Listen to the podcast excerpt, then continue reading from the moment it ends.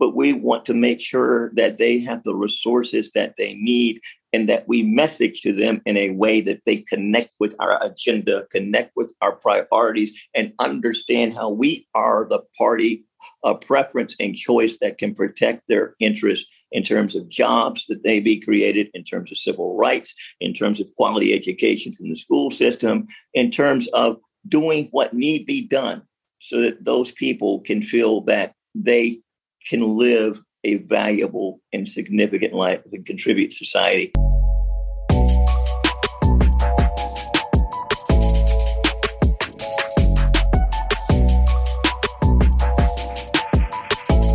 Welcome to the Black Agenda Podcast. I'm your co-host Devin Dito, along with my co-host Adrian Guest, and we are back at it again here in season three with a special Juneteenth weekly roundup uh, for 2021. So that means yes, we've been doing this this show here for three seasons. We've officially made a year today to the date. We started Juneteenth of 2020, and we're back again um, and Adrian, I know we kind of we you know we there was a lot of news going on during the break, and we missed our viewers. We missed talking about the news, uh, but of course, I'm excited, and I know you're excited to get back at it. Exactly, Devin. And to our listeners and viewers, I, I missed you. As always, uh, I am engaged with the news, ready to give my spin and opinions on everything and been missing the time being away from you all. But as, as everything that's perfect and good, they need, you know, breaks and need some time off. And Devin and I needed that as well. But yeah, Devin, I mean, it's Juneteenth and this is a, a special Juneteenth uh, the first of its kind, uh, and it's definitely going to go down in the memories of so many uh, black and uh, uh, black families around the country today. Absolutely, it's a day of celebration, and it means a little bit more this year um, because it is going to be a national holiday. But before we get to that, we do want to just explain, you know, what Juneteenth is, why we're celebrating it. So, for those who don't know, Juneteenth actually commemorates the date, which is June 19th, 1865, uh, which is actually two and a half years after the Emancipation Proclamation was signed by President Lincoln. And this was two months after the end of the Civil War. And so what happened is word finally made it to Texas. And, and that is where hundreds of thousands of enslaved men and women um, who, who were in Texas finally learned that they had actually been free for two years. They just didn't know it. And so we celebrate this day, you know, to remember, you know, the, the horrors that we have come from and how far the country itself has come. Um, but we're also looking forward to where we're, you know, where our journey is going. And so, like I say, it is Juneteenth is actually a federal holiday now. President Biden signed the legislation on Thursday, establishing a new federal holiday commemorating the end of slavery, um, saying he believes it goes down as one of the greatest honors he has had as president. And so, he signed it in to make June 19th a federal, it, it is the 12th federal holiday. Um, and so, Adrian, this is a pretty big deal. You know, we don't get federal holidays very often. Like I say, it's, it's the 12th one we got here. Um, and it passed uh, 415 to 14 uh, through the House. 14 people voted against making Juneteenth the holiday. Still don't understand that. But um, I guess, Adrian, you know, for a lot of folks, it is exciting, um, you know, to finally get this this holiday recognized um, and and slated and, and in stone, you know, that we will celebrate this every year from here on out. Yes, Devin, it is good.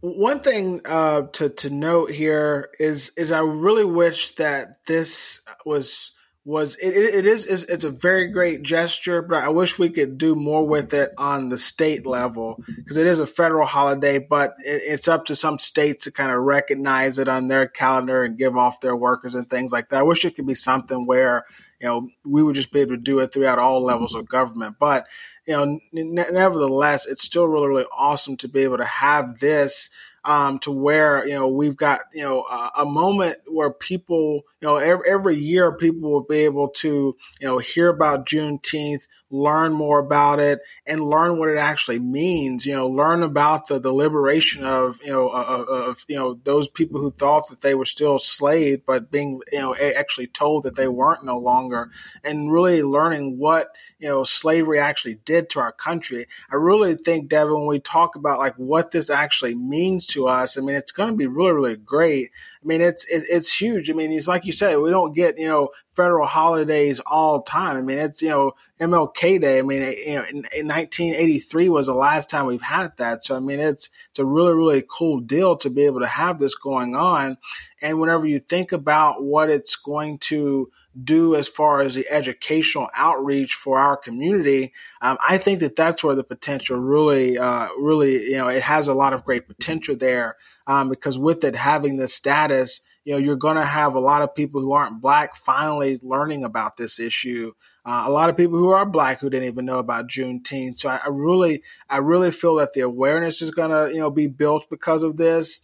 Um, you're going to have some people who aren't going to want to pay attention to it. You'll have people like your Candace Owens who think that, you know, July 4th is more important than Juneteenth. But um, it, it's just going to be another point for us, uh, almost like some more ammunition for activists uh, for civil rights leaders to really demand equality and demand justice to say that, you know, we would really need uh, more and more awareness, bring this to something to where uh, we recognize this. Maybe every year they do something, you know, just like they have a Fourth of July uh, parade at the White House. Maybe they need to do a Juneteenth parade, a Juneteenth big celebration, so that the, it actually shows that the federal government is acknowledging it, you know, above just giving it, you know, the the holiday status. But I don't know, Devin. That's kind of what I think. What, what, how do you feel about that? I'm pretty much in, in, line with that that thinking there, and like you say, yeah, it's it's great that we're going to be celebrating, um, you know, that this holiday, this this mark in history, and and it's good to make sure that we do look back and reflect on what happened, and just the fact that it took two and a half years for um, the last enslaved people in this country to figure out that they had been free uh, for those two years, and like you say, a lot of people didn't know about it. Um, it's not something that you hear about a lot, but it is good that we're now getting that awareness out there to the real history of this country. And, um, you know, some people aren't happy about it, but that's just kind of how it goes, particularly with folks like a Candace Owens or Charlie Kirk and, and the Ben Shapiro's of the world. Um, may not necessarily be happy with this, but I have a feeling if this was one Donald Trump who had signed this bill making it a federal holiday, um, they probably would have been a okay with it. You know, he would have been the one trying to heal the nation. um, but it is President Biden, um, who they didn't vote for, so they have something negative to say about it. Again, it's you know, it's a symbolic gesture. We get it. Look, we're not saying President Biden signing this bill is somehow a huge leap forward for the country. Uh, it's a nice gesture. You know, it's a very symbolic gesture, but there are still tangible things that we need to get done, and so um, those are some of the things we're going to discuss in our upcoming interview. So, like I say, this is a special Juneteenth edition of the podcast uh, of the weekly roundup, and so we're going to have two interviews. And so, the first one that's going to be coming up here in just a second uh, is going to involve the organizing director um, from the Collective PAC. It's a very interesting interview. We're going to talk about Black voters, and in particular, we're going to talk about the 2020 election and the messaging that was used to try to mobilize black voters and minority voters too, um, and why that messaging didn't necessarily work the way we want or the way that Democrats wanted it to. And we're going to talk at length about what can be done to ensure, um, you know, that that black support for the Democratic Party continues. And so, um, again, this is going to be the organizing director of the collective PAC. So we're going to go ahead and turn it over. So make sure you sit back and listen well and, and we'll we'll see you on the other side.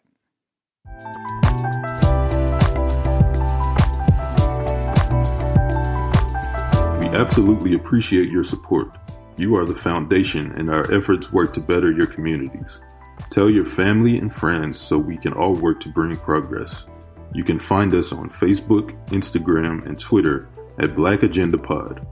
That's at Black Agenda Pod. Let's get back to the show.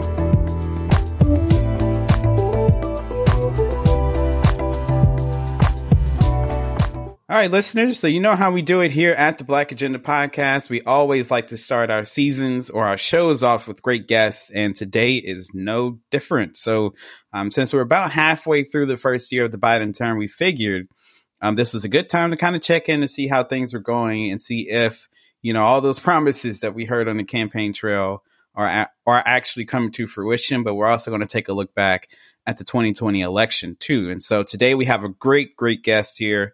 Uh, his name is Mr. Kevin Olasanoye. He's the organizing director of the Collective PAC, and he is here to talk with us about the Collective PAC and what they're doing, but also about a recent review they just did of the 2020 election. And so before we get going, we do want to let you know a little bit about Kevin. Um, so he is a passionate and dedicated advocate uh, with an extensive background in community organi- organizing and political advocacy. And so he is a proud graduate of the University of Rhode Island, where he holds a BA in political science and history.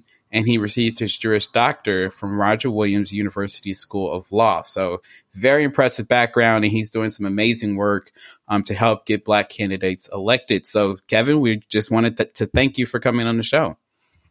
Thanks for having me on, guys. Good to be with you. Definitely. So, you know, just like I say, before we get going, could you just give us a little bit about, you know, the collective PAC and what's what's the goal with that and just just kind of, you know, tell us about your job, your role there as the organizing director. Um, yeah, thanks, PAC. guys. Um, so the collective's mission is to build Black political power across the country. Uh, the way we do that is primarily by supporting candidates that are running for office at the federal, state, and local level. But I would say the other piece of the work that we do that is equally important is sort of the, our voter engagement work, which is really designed to create an arc of engagement. Uh, look, the reality is that not all Black people are Black voters. And so, what we need to do is to figure out strategies to be able to create permission structures for folks who are sitting on the sidelines. The way we do that primarily is by supporting Black candidates who are running for office at the federal, state, and local level. I would say the other sort of major piece of the work that we do is around voter engagement with Black people I think what's important for people to understand is that we take very seriously the idea that there is a difference between black people and black voters, and they are not always the same thing.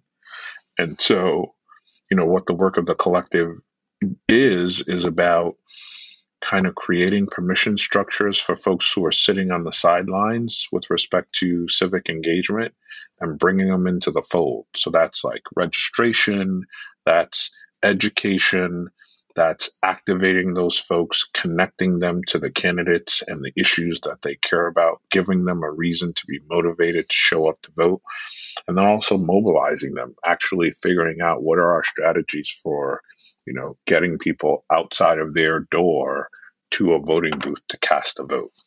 And so, you know, I think what we're trying to do at the collective is to think comprehensively about what is it that we need to do to advance the causes that Black people care about? On one hand, it is electing Black office holders across the country. And then on the other hand, it is also about lifting up and empowering our folks by t- giving them the ability to take, you know, their own future into their hands by casting their votes on a regular basis. Well, Kevin, yeah, that sounds awesome. Um, we think uh, from the 2020 election, being able to really get turnout and get voter education out there, those are really two important goals because um, it seems like there were so many falsehoods about candidates and uh, so much disinformation, misinformation um, for the voters out there. So it's awesome that the collective PAC is doing their job to make sure our minority, especially our Black voters, are educated. And when you really look at it even further, we know that the collective PAC, along with Third Way and Latino Victory, did some, uh, wide, or rather, release wide ranging results from their review of the 2020 election cycle. Although the report was centered on minority support for Democrats, Kevin, we wanted to kind of ask you, you know, what stood out to you and the collective PAC when it especially came to Black voters and their support for Democrats? Yeah, so a few things I think to take away from the report, and I encourage people to read the entire report because it is actually rich with a lot of information. Uh, uh, to contextualize the report, you know, it, it's the most comprehensive collection of anecdotal and data analysis of the 2020 election cycle that I have seen thus far. I'm not sure you will find a more comprehensive compilation of all that information. The report itself was not intended to be prescriptive in the sense that it wasn't actually designed to tell us what we think we should be doing in 2022. It was more really just kind of digging underneath the hood of the 2020 election cycle and telling us what actually happened. I think, with respect to Black voters specifically, what we learned in the 2020 cycle is that the current Democratic Party playbook relative to those voters doesn't work. And by that, I mean, look, I have been doing this work now for quite a while. And as a young organizer, I remember knocking on doors in urban, ex-urban communities, reaching out to Black folks. And inevitably, I'd knock on somebody's door. They'd open the door. We start to have the conversation, and they would say something to the effect of, "That's cool, but where have y'all been the last four years?" Right? This idea that Black folks are sort of mobilization targets meaning like we take for granted that they are going to vote for Democrats. So we don't try to persuade them that voting for Democrats is the right thing to do. Instead, we say, we just need to make sure that they show up to the polls. And if we do that, then we're pretty confident that they'll turn out and that they will vote for Democrats. I think that notion that I've just described was completely destroyed by the 2020 election cycle. What we know for sure, based on what we saw last year, is that you have to treat communities of color, Black folks specifically, the same way you treat their white counterparts as it relates to election programming. And so, what that means is you've got to talk to them earlier, you've got to invest more money in them, and you have to persuade them to vote the same way you do other constituencies within the Democratic Party. If you do that, there is evidence to suggest, based on what happened in 2020, that you can be very successful even in places that are considered an away game. So, take for example the Georgia runoff election in uh, at the beginning of this year, which is sort of an outgrowth of the 2020 election cycle because of the work that Stacey Abrams and Fair Fight and all of the organizations did in Georgia over the course of the last two years, having a running, regular conversation with Black folks in the Atlanta suburbs, in Atlanta specifically, and all over the state of Georgia. By the time you get to the runoff election in 2021, you don't have to motiv- mobilize those folks to go to the polls because you've been having that conversation for two years. And what we saw in terms of the electoral results is that Black people voted early and they voted often. Uh, and so I think that, it, you know, look, again, I, I, as I said, the report is not intended to tell us what we should be doing in 2022.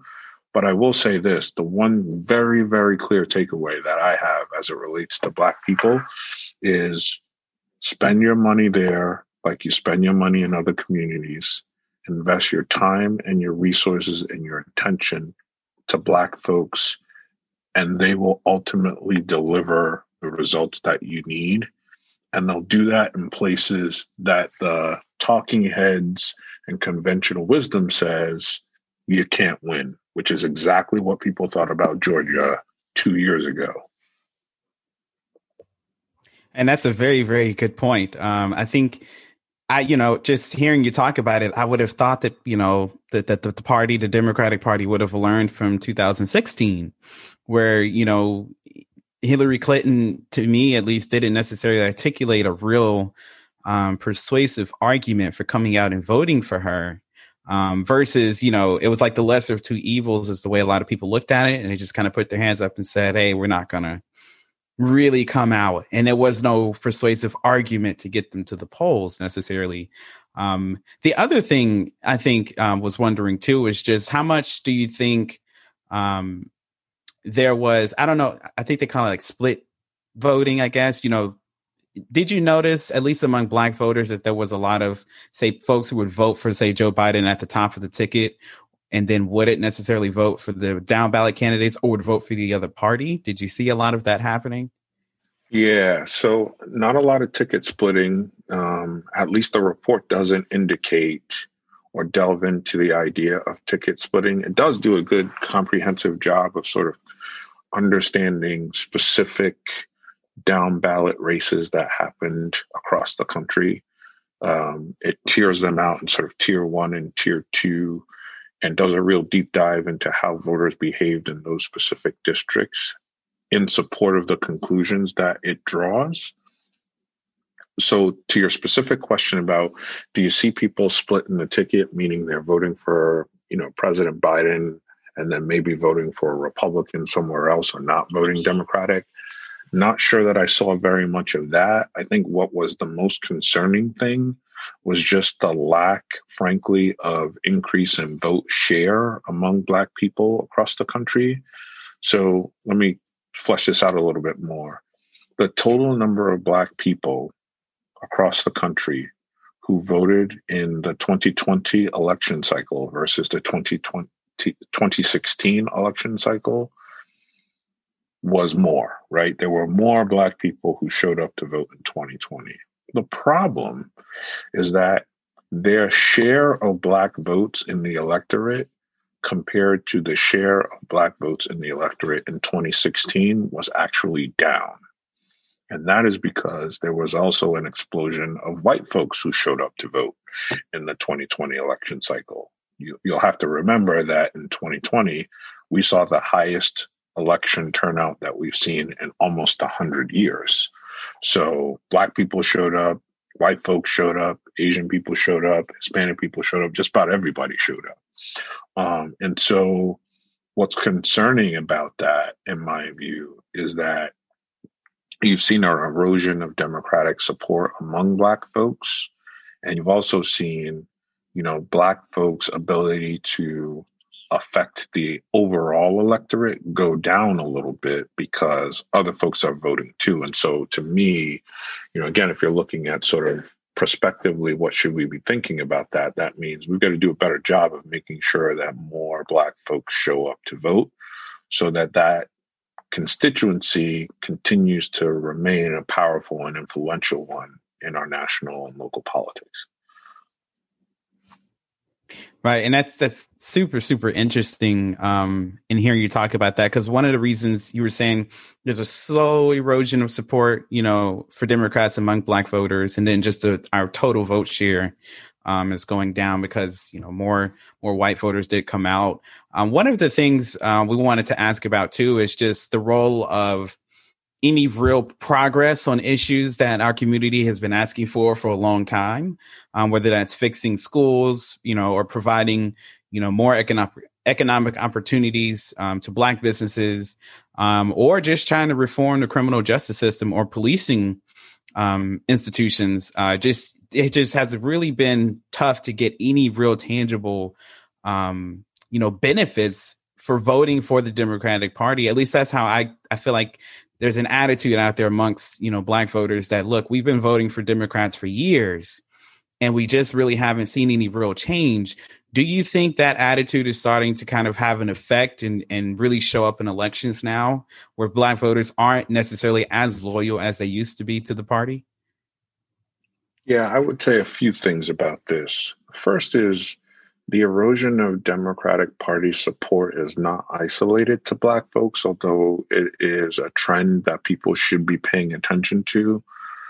You know, one of the things that you heard in the out, you know, in the aftermath of the 2020 election cycle is that a similar erosion is happening in the Latino community.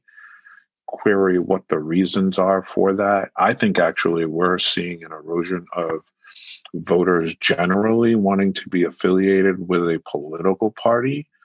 In other words, I think what you're seeing is, particularly among younger voters, people are more interested in, to your point, what is the what are the fruits of the political party that I'm supporting, and I'll make my decisions about what party I support based on those fruits.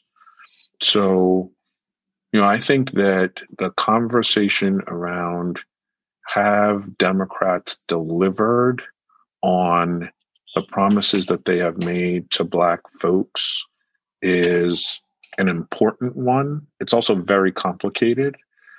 And I say that because I think Democrats control Congress, both chambers, but there is a very slim majority in both of those chambers. It's, I believe, a seven seat majority in the House, and it is a one vote majority effectively in the Senate because there's a 50 50 split and the vice president breaks the tie. And so it requires a few things. One is it requires um, on some of these bills, you got to have all 50 Democrats stay on the same page. And um, having spent a little bit of time as a junior staffer in the Senate and a long, long time ago, a, a, a, former colleague of mine described that as herding cats, getting them to march in the parade while juggling knives and walking on hot coals. Not the easiest thing to do in the world, but that's like step one. Step two given that you have sort of the slim majorities that you have, and particularly in the Senate, it requires some level of bipartisanship, frankly, from Republicans. The way the Senate rules operate, you've got to get 10 Republicans on the other side to come over to advance, you know, the George Floyd Justice and Policing Act or the John Lewis Voting Rights Act or HR 1, right? So without having a good faith partner on the other side who's willing to see these things as priorities or at least view it from the perspective of let's see how we can get to yes as opposed to doing the Mitch McConnell thing which is you know in this instance it's stop the Biden agenda. 12 years ago it was make sure Barack Obama is a one term president. Like without having a good faith governing partner on the other side, it becomes very difficult. All of that said, in the House, where Democrats have absolute control, you have seen a lot of progress, right? The George Floyd Justice and Policing Act has passed.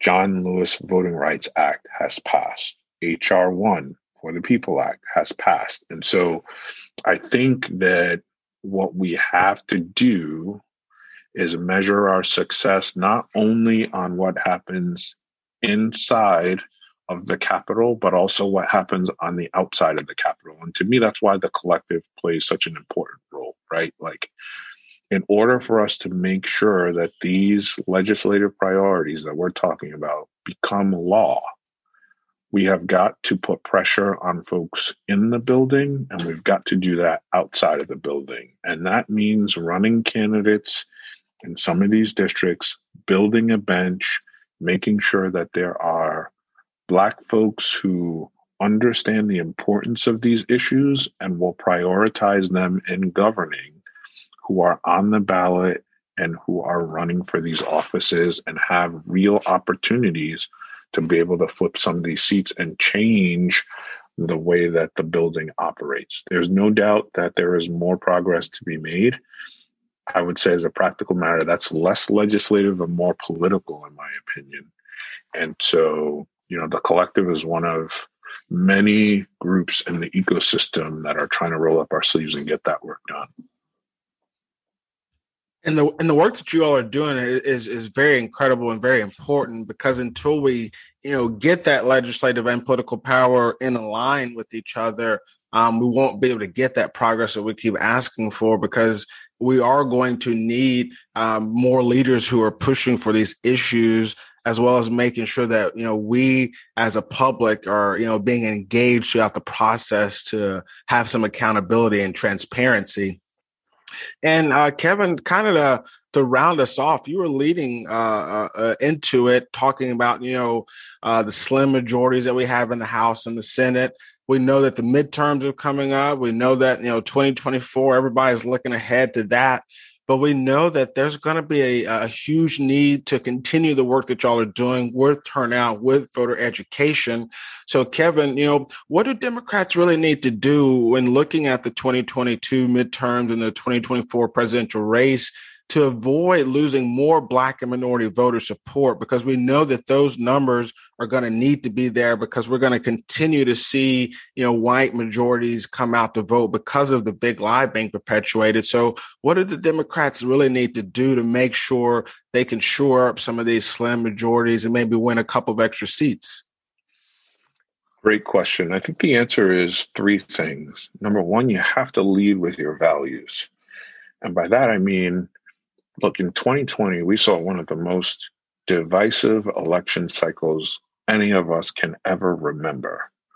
And one of the preeminent issues in that election cycle was the issue of race and race relations in America.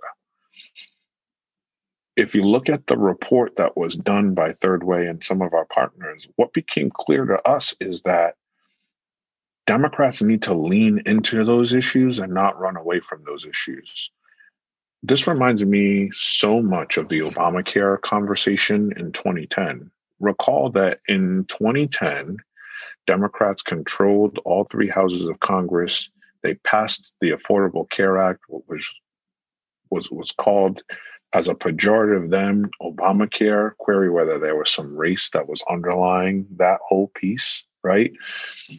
And what did Democrats do in that midterm election? They turned around and ran away from that vote. Even though the polling suggested that Black people specifically thought that all of the underlying pieces of Obamacare, uh, you know, no pre-existing conditions, de- denial of coverage, being able to have your kids on your plan until you're 25, the creation of Medicare exchanges that allowed people to go on the open market and purchase all those things, incredibly popular. You called it Obamacare, and all of a sudden people hated it, right? Um, I think the same thing is happening in the race context, and I'll use the example of defund the police if you look at the polling about what the policy prescriptions that people sort of think about when they think of what defund the police means, they're incredibly popular among white segments of the population, among black segments of the population. Just about everybody agrees about the policy prescriptions. But what Republicans have been effective in doing is turning defund the police into a scare tactic, much like they did Obamacare to a scare tactic. And so I think that what is required of Democrats is to lean into these issues and be bold about where they stand. If they don't do that, then they risk the pop the possibility of being framed by their opponents. And if you're late to the party on the messaging game, you've lost the war. So that's the first thing. I think you got to lead with your values. The second thing I think you got to do is you got to compete everywhere. Um, and what that means to me is like there's no such thing as an away game. There's no such thing as like a race that can't be win. That's a long shot. You know, the collective in 2020 supported candidates, as I said, up and down the ballot we supported candidates like Mike Espy in Mississippi at a time when a lot of people did not support Mike Espy. Um, we did the same thing for Jamie Harrison in his race for Senate at a time when early on, if you recall, he was considered a long shot. It wasn't until he was able to kind of prove that he had the capacity to raise some money that people started to get on board and then the thing became a much bigger thing. I think you got to compete everywhere. South Carolina, Mississippi, these are not states that people traditionally think of as Democratic strongholds, but it's important to put strong candidates on the ballot in all of those places. And I would say that, you know, the third thing is running great candidates who have um, important stories to tell about the work that they want to try to do who are tough, who are tested, who, um, with the right amount of support and a leveling, leveling of the playing field, can prove that they can be successful too. And I, I would add, by the way, that that means more black candidates, particularly in Congress, right? Like there, if we want to have a representative government, if we want to have government of, for, and by the people, then that means more black people need to be elected to Congress. And we certainly need to elect a black woman to the United States Senate. It's a travesty, in my opinion, that there is not one black woman serving in the current iteration of the United States Senate. And so that's part of the reason why the collective supported uh, Congresswoman Demings very, very early on. It's one of the reasons why we're so excited about Judge Cheri Beasley uh, in North Carolina and other candidates that are stepping up to the plate to run for Congress. It's important that we have good candidates that are willing to take this step, that we are showing them that we can be supportive, not just with our mouth, but with our dollars and with our feet. And um, that we do that in everywhere. And I think if we lead with our values, if we run great candidates and we compete everywhere, then we'll begin the process of dealing with some of the erosion of support uh, among Black people within the Democratic Party. There's a lot of work to do, there's no doubt about it. I would say start in those three places and you're off to a pretty good start. No, that's that's very very um, very interesting to hear, you know, those three things because in reading the report, it does become obvious, you know, where there's opportunity, you know, for for growth and to shore up some of that support, and like you say, keep voters engaged throughout the entire um, process, not just coming at the end of the you know election cycle and say, hey, we need you to come out and vote for us um, instead of you know coming towards black voters and minority voters is say look we, we need to persuade these folks to come out. Give them a real reason why they should vote for us. So um, great really great stuff. Again if you have not read the report um, that we keep you know mentioning here on the show you can read it. It's on thirdway.org um, i think you can find it. It's called the 2020 uh, post-election ana- analysis. It's very very interesting. Uh, kevin mentioned it about the defund the police uh, movement and how that was used effectively by Republicans um, to really hamper the opportunities. Um, really, in particular, for for candidates of color who were running in swing districts, they were pretty effective um, in credit in in attacking them using the defund the police movement as a scare tactic, like you say. So, um, again, thirdway.org if you want to read the full report. Um, Kevin, we really appreciate you coming on the show, dropping some knowledge for us in our first ep- episode of the year. I mean, of the new season. And so, again, we just appreciate you coming on and, and talking with us. Absolutely. It was an absolute pleasure. Thanks for having me and look forward to continuing to do some of the great work. I'd be remiss if I did not plug the collective. If you're interested in learning more about our organization or trying to figure out how to help us elect more Black people, www.collectivepac.org. Yeah, hey, no, don't take any. uh Don't say apologies for that. We need you to plug that. Um, we're definitely going to make sure to promote you and make sure that people know more about the collective pac because, as you said, we've got to have uh, a support. And I, I, like the fact that, you know, it's called the collective pac because I think that that's what we have, uh, uh, you know, um, something that we're lacking in our minority, especially our black communities where we can't come together and have collective strength. So yeah, we're definitely going to continue to promote you and welcome to have you back onto the show at any time.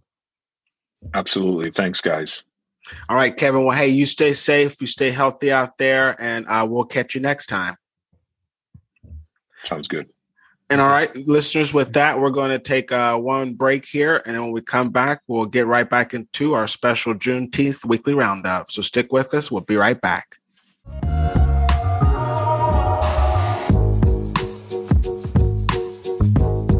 Would you like to contribute to our scholarship fund? Would you like to help us partner with nonprofits?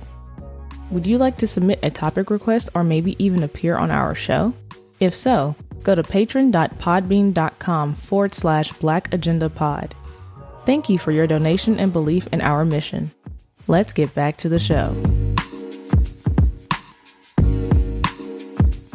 All right, listeners, welcome back. Let's get into it here. And man, Devin, as always, great interviews from the Black Agenda podcast. You're never going to get some uh, half done you know, guests here um, Kevin really laid it on us and gave some really great perspectives, and I, and I like it because uh, you know Devin and I, you know, listeners, you probably know that we talk a lot about the Democratic Party and how they don't do a good job about marketing and really catering to the needs of their constituencies. So it's really nice when you see people who are on the grounds trying to actually change that narrative and show black and you know other minority communities that the democratic ticket is actually trying to progress our nation. We've just got some obstacles in the way that we've got to overcome. So that's awesome to see that but we wanted to kind of flip and get back onto Juneteenth because again, it's Juneteenth 2021. First time it's a federal holiday. So we've got to make sure to go back to that and highlight some good things going on around our country. We know that there's a lot of cities doing in person uh, activities, but we know a lot of people are going to be listening, not wanting to go out and do stuff. Maybe there's some people are skeptical about the virus. So we wanted to highlight some virtual events that are going to be going on. There's actually a list uh, from Travel and Leisure. If you just go to travelandleisure.com, they've got a list of nine events that are happening. We're going to highlight those events here real quickly for you just to kind of give you some details. But Looks like there's one over in the Carolinas that's going to be going on, the Carolina Core. Uh, it's going to be uh, honoring its heritage. This is like a, a region wide thing of Greensboro, Winston-Salem, and High Point. They're going to be doing something, so you can check on that, the Carolina Core. Um, if you're not on the East Coast, maybe you're closer to Tennessee. Looks like they're going to be doing a big thing in Chattanooga, their fourth annual uh, Chattanooga Festival of Black Arts and Ideas that's going to be happening. Was actually been happening from the 31st and it's going to be going all the way till the 25th of this month. So they've got a lot of different things going on, even some events that they're going to be holding in person on MLK Boulevard. Another really cool event that's going to be happening. Uh, Colorado Springs are having a big Juneteenth celebration starting uh, yesterday all the way through the 20th. They're going to be doing a free three day event at America, the beautiful park. So glad to see that they're going to be celebrating some outdoor festivities there. Um, we also got some activities going on in Fayetteville, North Carolina, some other stuff in Fort Wayne, Indiana.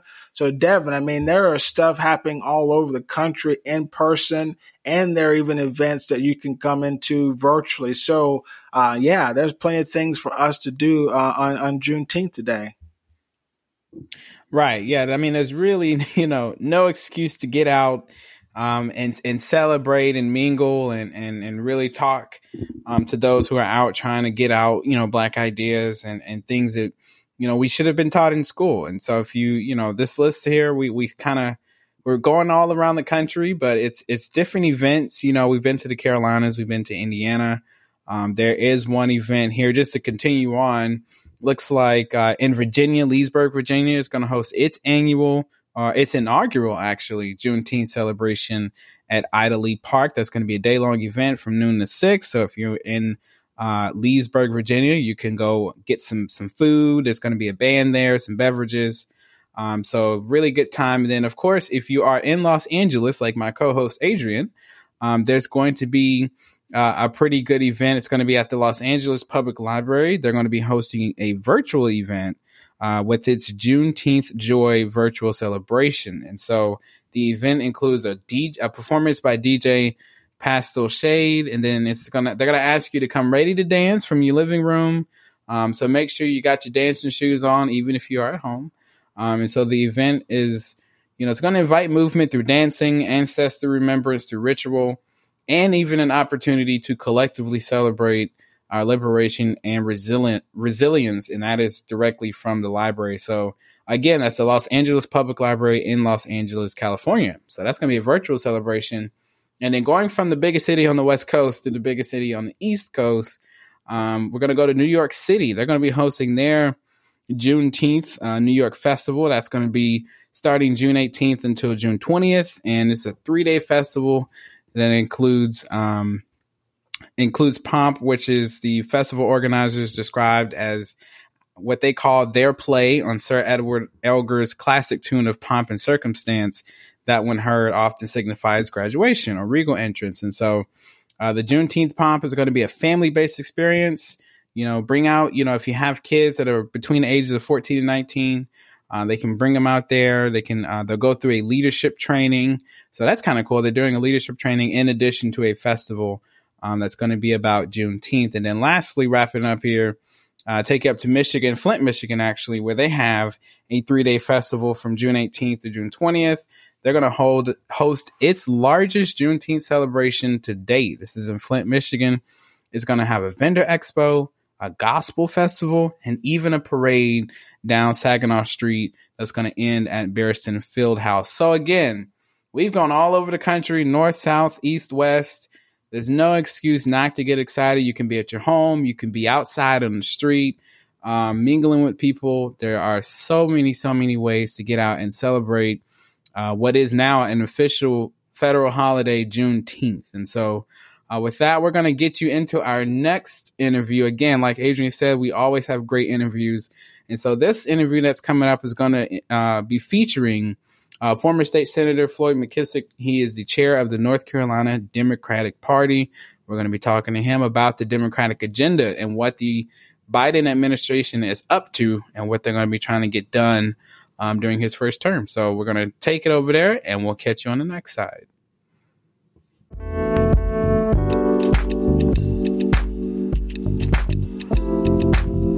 Absolutely appreciate your support. You are the foundation, and our efforts work to better your communities. Tell your family and friends so we can all work to bring progress. You can find us on Facebook, Instagram, and Twitter at Black Agenda Pod. That's at Black Agenda Pod. Let's get back to the show.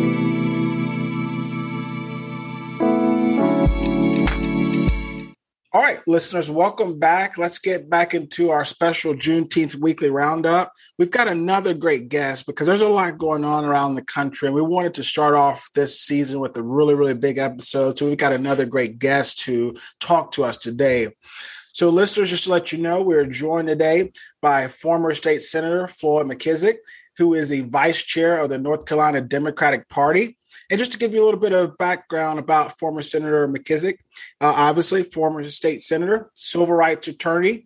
He received his Juris Doctorate from Duke University and his master's of public administration from Harvard and a master in regional planning from UNC Chapel Hill. So, very, very qualified, highly credentialed person to talk to us about what's going on in the state party of North Carolina, but what's really going on in the Democratic Party as a whole. So, uh, Senator McKissick, we really appreciate you being with us today.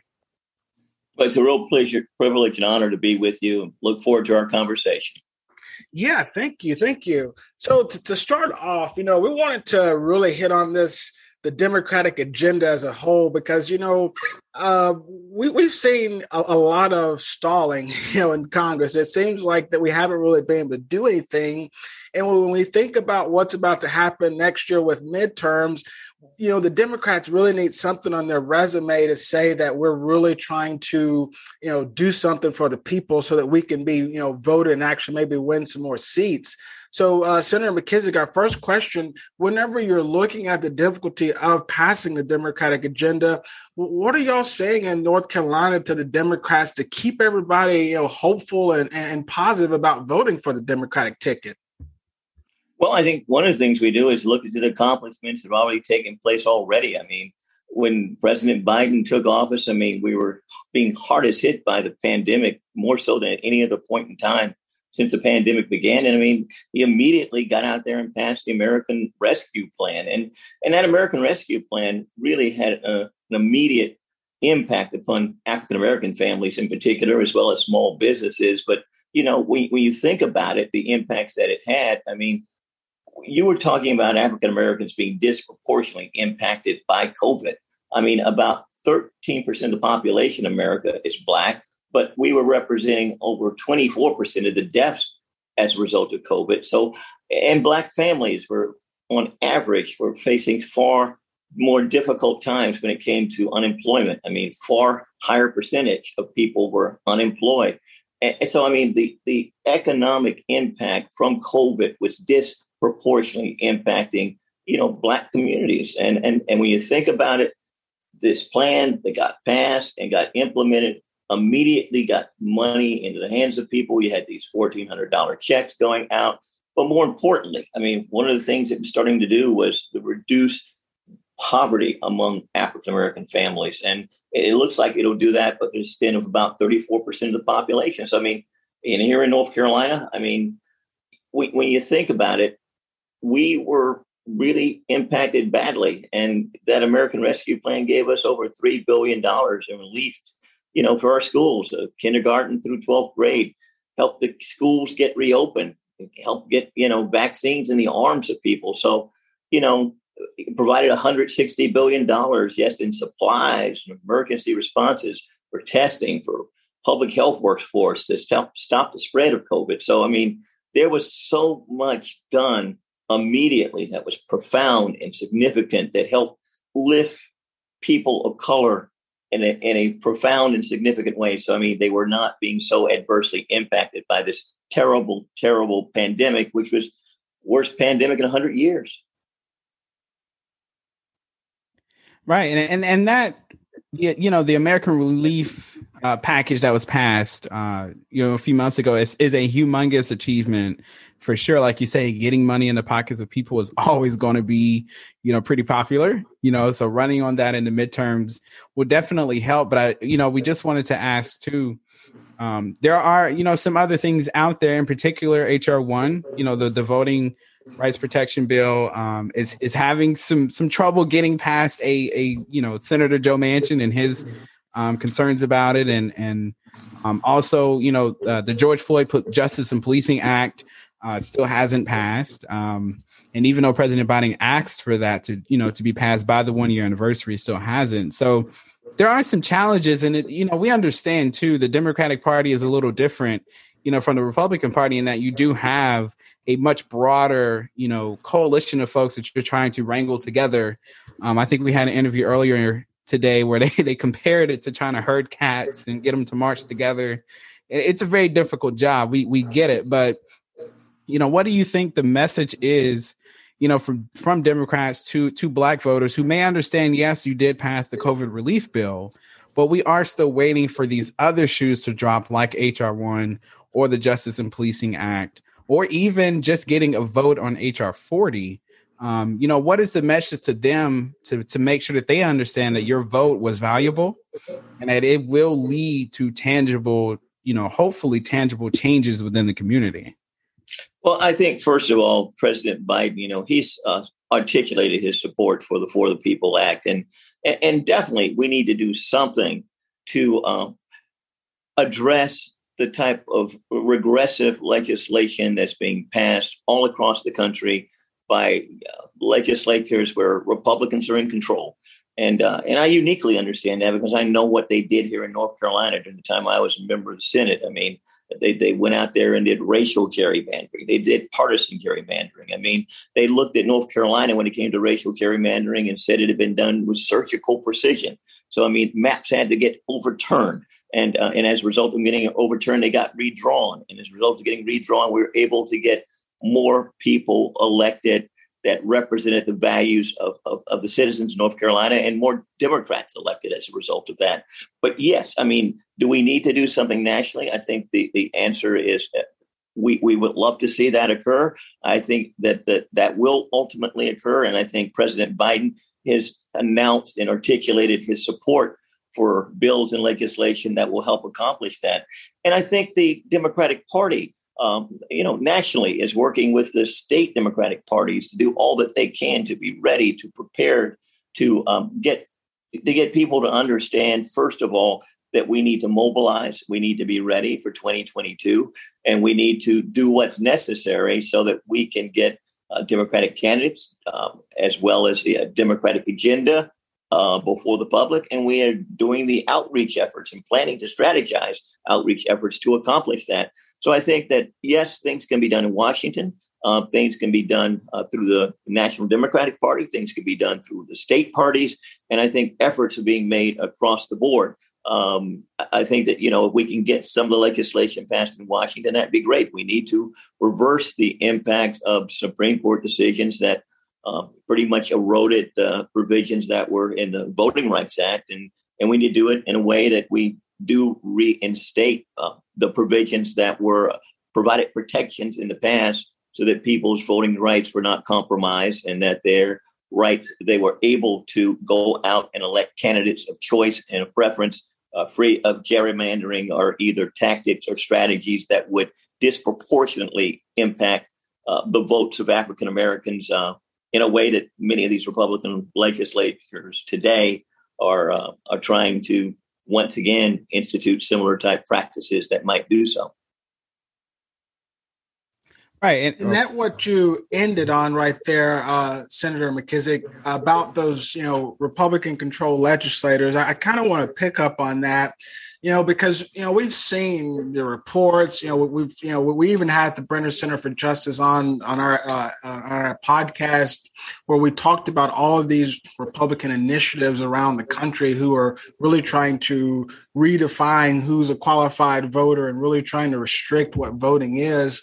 And whenever we think about this, it almost seems hopeless in some states because it's like you know the, the, the GOP controls the legislature, and in some states they even control the governorship. And we just wanted to kind of ask you, you know what what what's some good advice to because you you know you you've been in you know as a state senator um, what's some good advice to people out who are listening as far as reaching out to their you know state and uh, senators uh, congressmen federal and stuff? What, what what's the best way to really reach out to them and actually move them? Because I feel like until we get more constituencies reaching out and asking you know senators and congressmen why they're not voting you know for for the people act and trying to expand our voting rights. Um, what, what's your best advice to the folks out there to really try to, you know, get their, their, their leadership to move the ball on these issues?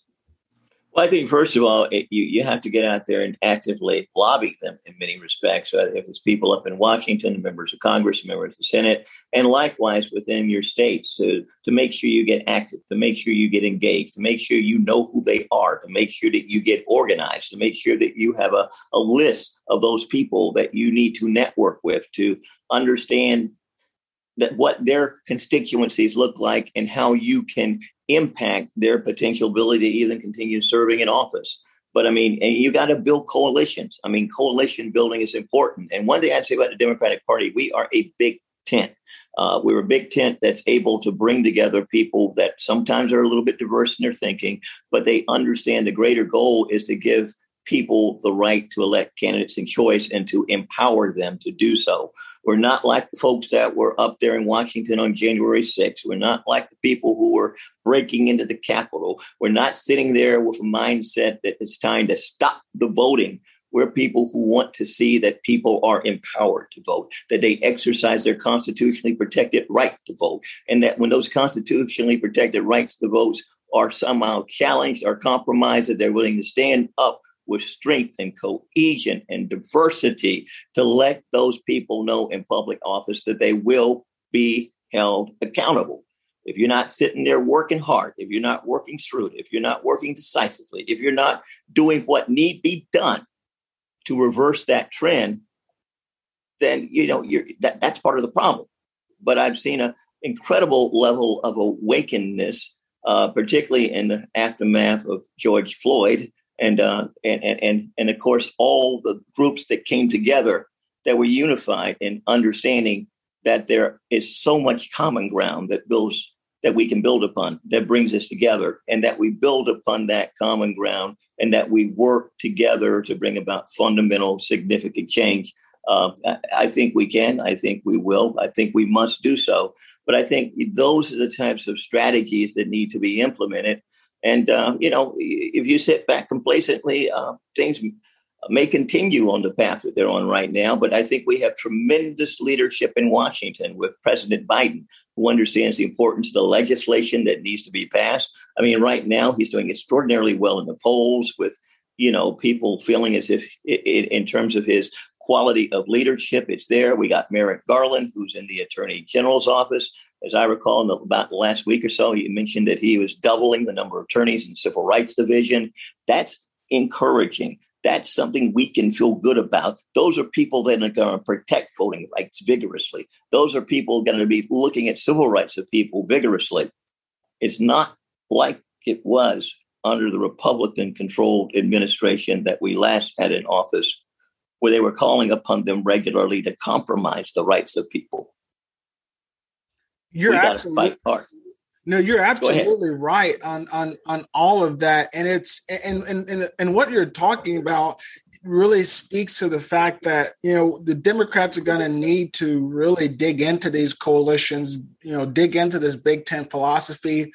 But you know, Senator McKissick, one of the things that um, that we've talked about, we we had the organizing director from the the, the collective PAC and one of the things that he talked about is that it seems for a lot of minority voters, especially black voters, they feel that the Democrats only come around during election season. You know, we talk about this big tent and these coalitions, but a lot of people feel that you know democrats don't really invest you know throughout the year and throughout the election time and off you know election season. I don't know you know if that's the same case in north carolina but you might could you know pick up and speak to you know what that looks like in north carolina as far as the democratic party you know building up the institutions even on you know non-election years and what that really means as far as if the Democrats would take on this initiative to make sure they are building these coalitions, even when it's not an election time? I think we can, we should, we must build those coalitions. We've been successful in North Carolina in doing so. We do, in fact, have a Democratic governor in our state, um, which I mean, uh, some of the southern states do not. I mean, there may be Republican leadership in the General Assembly, uh, but at the same time, our Democratic governor, and with the help of coalition groups, we broke the Republican supermajority. When I say we broke the Republican supermajority, the Republican majority um, was able to pass legislation and they had enough votes to override a veto by the governor. We broke that veto proof ability, and that stopped them dead in their heels in terms of passing bad legislation because the governor could veto it, and the Democrats in the General Assembly and the legislature could sustain his veto. That's significant. And yes, we, we have a ground game and we get that ground game out and we keep it going 24 uh, 7 in every year that we have an election. And in North Carolina back in 2018, we, we made tremendous gains in the state legislature in terms of excuse, 2018 in terms of picking up seats. Um, and that was something that was very profound, very significant. Uh, you know, we're, we're one of those purple states. So yeah, we have to work hard. We have to be smarter. And, but that ground game, we are now looking to expand even more so. And, and yes, we want to get out into those rural areas in our state. Um, areas where we have a presence, areas where we have people active, but we want to make sure that they have the resources that they need and that we message to them in a way that they connect with our agenda, connect with our priorities, and understand how we are the party of preference and choice that can protect their interests in terms of jobs that they be created, in terms of civil rights, in terms of quality education from the school system, in terms of doing what need be done so that those people can feel that they can live a valuable and significant life and contribute to society. And their upward mobility can be increased as it has been increasing for many, many years. Is thing are things moving at the pace we need them to move? No, it could be done faster. But if we look at where we are today versus where we were 50 and 60 years ago, we've done things that people might not have conceived of, and we've broken all types of glass ceilings and put people a diverse group of people, not just regardless of race, but regardless of sexual orientation and gender identity, regardless of religion. We've empowered them in ways that people might not have imagined just 60 years ago today.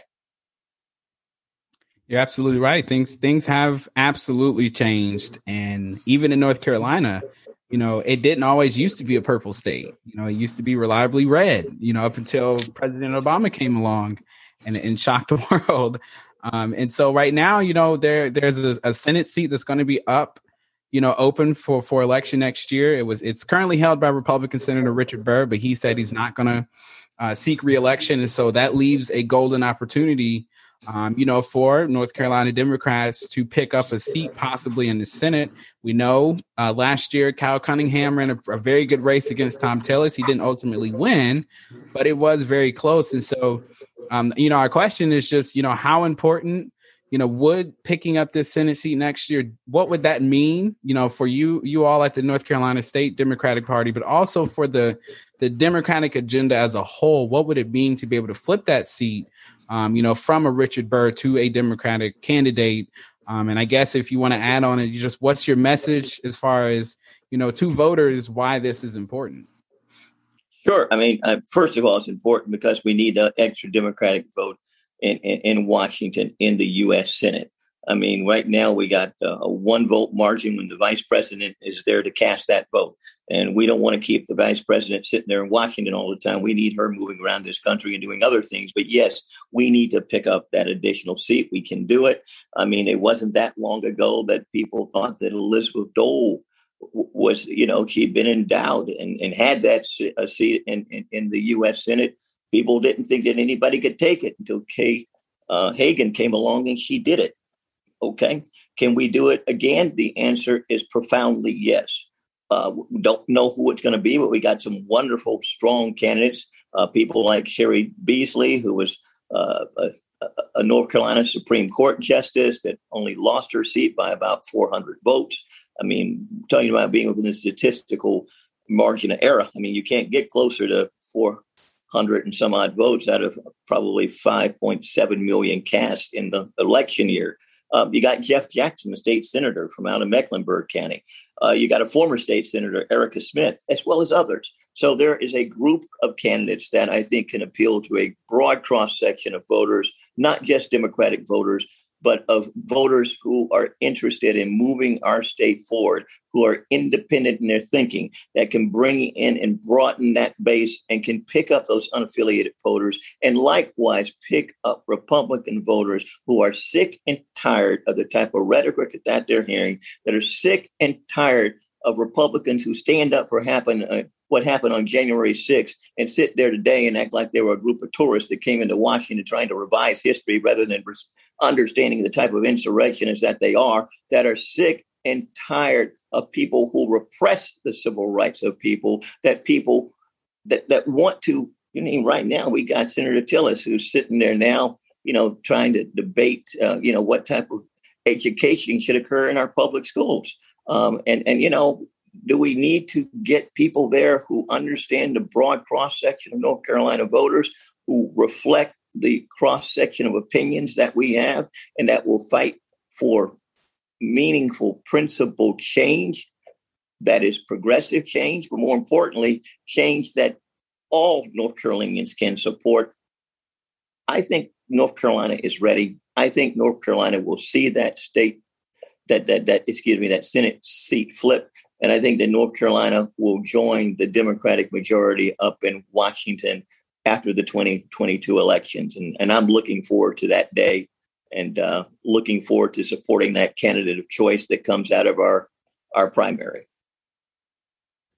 Fantastic, fantastic. I mean, that's that's what it's all about. You know, we we don't like to tell people that you know you should only you know listen to one particular party, but where we are in America, where clearly the you know the the GOP on the national level has bought into this big lie. And on the state level they're really trying to change the way voting operates um, we really have to advocate more for Democrats and more for people, not only just Democrats, but the Democrats that are really talking about the issues that are at home right now, like voting and healthcare and jobs and infrastructure. So, uh, Senator McKissick, we really, really, really appreciate your insight that you've given us, not only into the Democratic Party, but also in the, the you know local, state, and federal government. So, again, we really thank you for being with us today.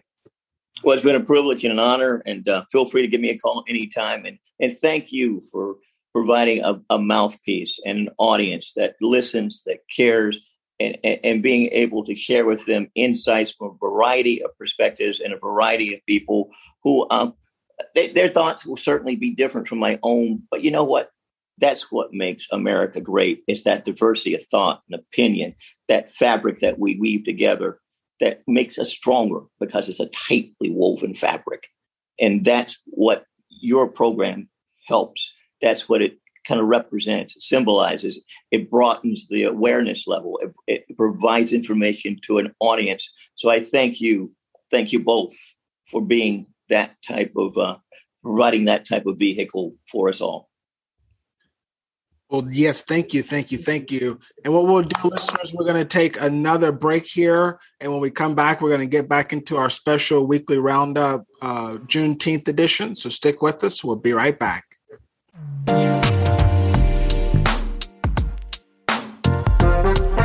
You have been listening to the Black Agenda podcast hosted by Adrian Guest and Devin Dito. If you enjoy listening to the show, let the host know by leaving a review on Apple Podcast or by visiting patron.podbean.com forward slash Black Agenda Pod and give a few dollars. After all, the Black Agenda Podcast is supported by listeners like you. Let's get back to the show.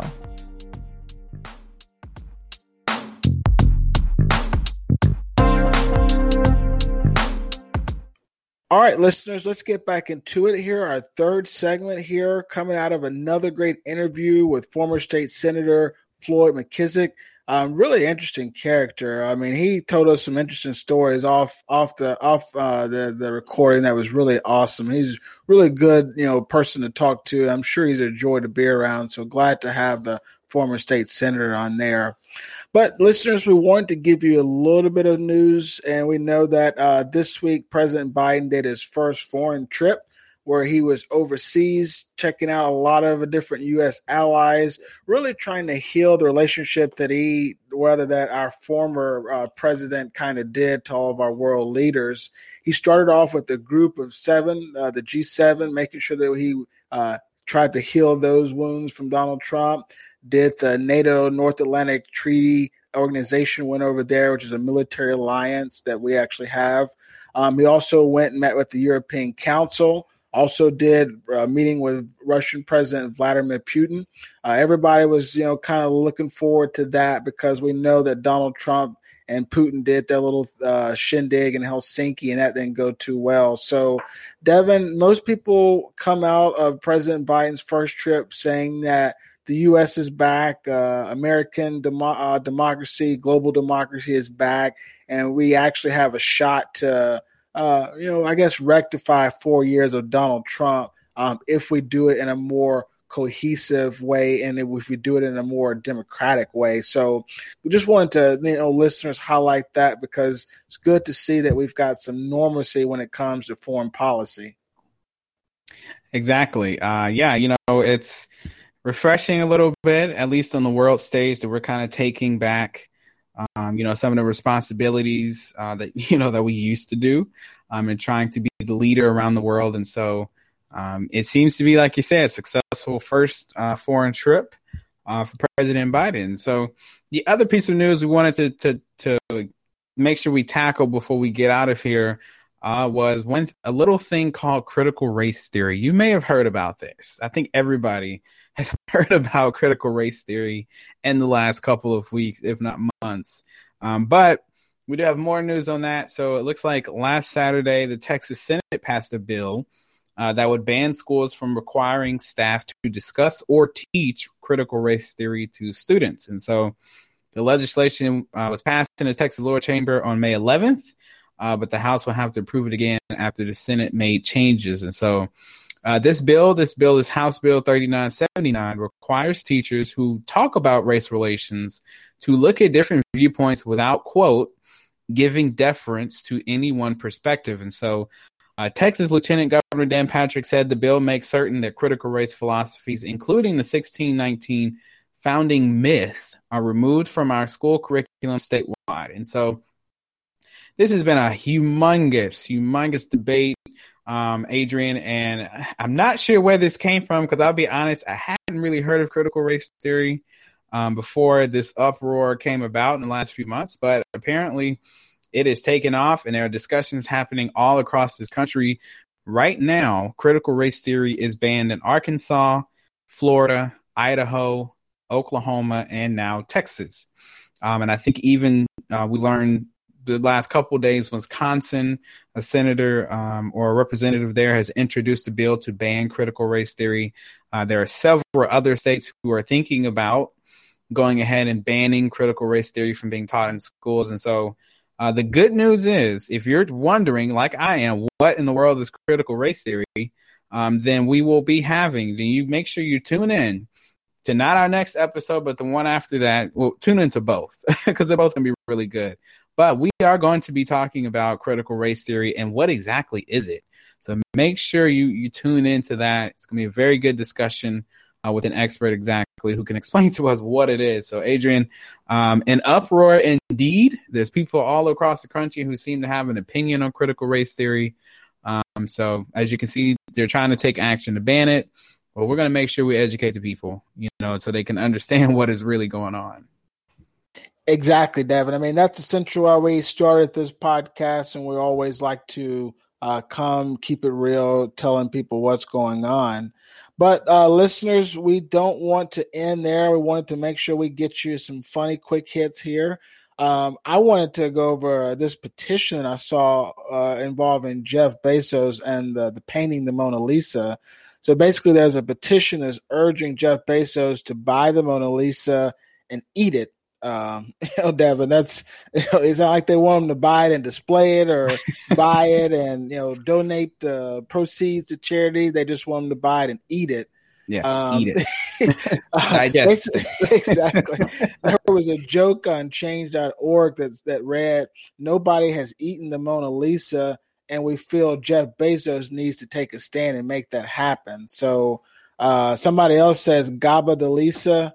Uh, another joke, I feel like this is something society needs. Jeff, we need you to make the sacrifice for society.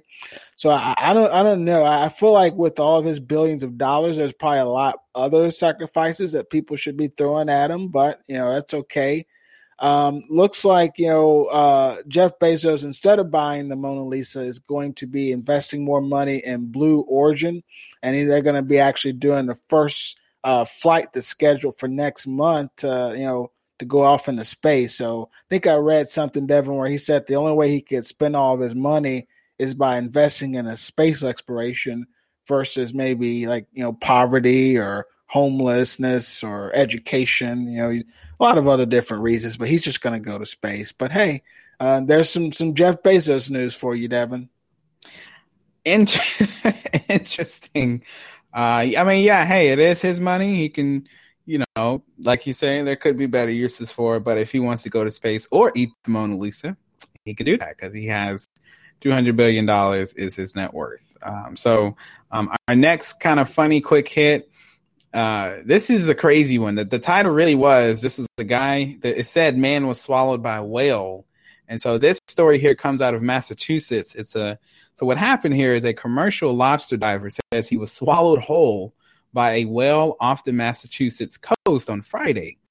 And he actually made it out alive with only minor injuries following the life and death encounter. And so the man is uh, Michael Packard. He's 56 of Wellfleet, Massachusetts, and he was released hours from a Cape Cod hospital following the encounter with the humpback whale. And so he told WBZ TV that he was 45 feet deep in the waters off Provincetown when the attack occurred. And so when it actually happened, he thought the whale was a shark, but he realized he was wrong when he didn't feel any teeth or pain. And so this is quote from Mr. Packard. He said, All of a sudden I felt this huge shove, and the next thing I know, it was completely black. He said, I could sense I was moving and I could feel the whale squeezing with the muscles in his mouth. He said, I was completely inside the whale. It was completely black. I thought to myself, there's no way I'm getting out of here. I'm done. I'm dead all I could think of was my boys. They're 12 and 15 years old. And so Mr. Packard says he was in the whale's mouth for, for about 30 seconds, had to probably be the longest 30 seconds in his life. Um, he was able to breathe because he still had his breathing apparatus on. And so, in an effort to free himself, he said he began shaking the whale's head before the animal surfaced and, and ejected him. And in the Facebook post, he said the whale, quote, spit him out and that he escaped with bruises, but no broken bones. So, Adrian, there's a, an insane story there. It's almost right out the Bible. uh, he he, you know, got swallowed by a whale and lived to tell the tale. I didn't mean to rhyme there, but. hey, I uh, I write children's uh, books, so I like rhymes like that. So that's no problem at all. There, uh, a, a real life Jonah right there. That's a good story. but yeah, uh, listeners, that does it. Um, we're coming to an end here. Um, this has been a, a, special weekly roundup. We'll get back to our regular weekly roundups where we're bringing you breaking news and giving you some education over what's going on around the world. Remember that we're also going to be bringing uh, another regular podcast episode. This is, I guess, like episode one, but officially episode one will be this Tuesday. Devin, you want to uh, talk to the listeners a little bit about what they're going to hear on this upcoming Tuesday? Sure. So, as always, we, we like to bring you different topics, different guests, and this one is no different. So, this is coming out on Tuesday, June 22nd. Uh, this is going to be all about protecting. The title of this episode is Protecting Our Democracy. Um, and so the guest for this particular episode is the president of voting rights and state organizing, uh, Portia White. Um, she works for an organization called, um, I have to get it. Can you remind me, Adrian, what that organization is? I don't remember. Yeah, so it's a, the organization is called End Citizens United, yeah, okay, and yes. it's, it's, I guess it's a it's a it's a combo organization. End Citizens United and Let America Vote, mm-hmm. where Portia is the president of their voting rights and state organizing division. Right, really great organization, and so Portia's going to join us on Tuesday to talk to us about. Um, you know the recent incidents like the January insurrection and the and the big lie about the election and how that is really a direct threat to this delicate democracy that we have built here um, in America. So make sure you tune in. That's going to be a really, really interesting, really great conversation with her. And like I say, also tune in the next week on the 29th as we talk about critical race theory. And so uh, before that next episode on the 29th, we'll be right back here. Saturday, June 26th, to bring you more news. This will be a, a, regular weekly roundup, so we'll have a lot more news to bring you. But this one was special because we knew we were starting off the season. It was Juneteenth. We wanted to make sure we bring it to you a little bit differently, um, and so we did that. And so um, before we go, Adrian, you can let the folks know where they can find us, donate, follow, whatever they want to do. You can let them know. Yeah, we need you to do that, especially this season. We're you know, we've had two very great seasons uh, so far, but this season we really want to be spectacular, and we will not be able to do that without our fans. So, listeners, we need you to go to our website, blackagendapod.com, click that donate tab. Start off a dollar a month. It's really, really quick and easy to do that uh, and escalate from there. Start maybe doing 5, 10, 15, 20, whatever you want to do, but know that your dollars are going to go towards something that's not only educating the community, but working to lobby leaders and bring about some justice and real change for our community. So, yeah, Devin, real great to do that. And don't forget, we're on all the major platforms from Facebook, Instagram, Twitter, YouTube. Just go at Black Agenda Pod and you're going to be able to find us make sure you like, follow us. Uh, make sure you share everything that you see because anything you see with the Black Agenda podcast on it, it's going to be something worth sharing. Wouldn't you agree, Devin? Oh, absolutely. Please share everything that you see. We're trying to grow this. This is season three. We're nearing 5,000 downloads. So we're trying to get there, and we're only going to get there uh, with your help. So, again, we appreciate you tuning in and listening, um, you know, to two really, really good interviews um, from some organizations that you may not have necessarily heard from. And so the Collective PAC, and then you also got to hear from the chair of the North Carolina Democratic Party. So two really good interviews. And like, like I say, we'll have some great things coming up in the next few weeks. Buckle in. This is going to be a very, very, very good season, uh, season three here to the end of the year. So again, uh, for me and Adrian, we appreciate you listening and sticking sticking with us, and we'll catch you next time.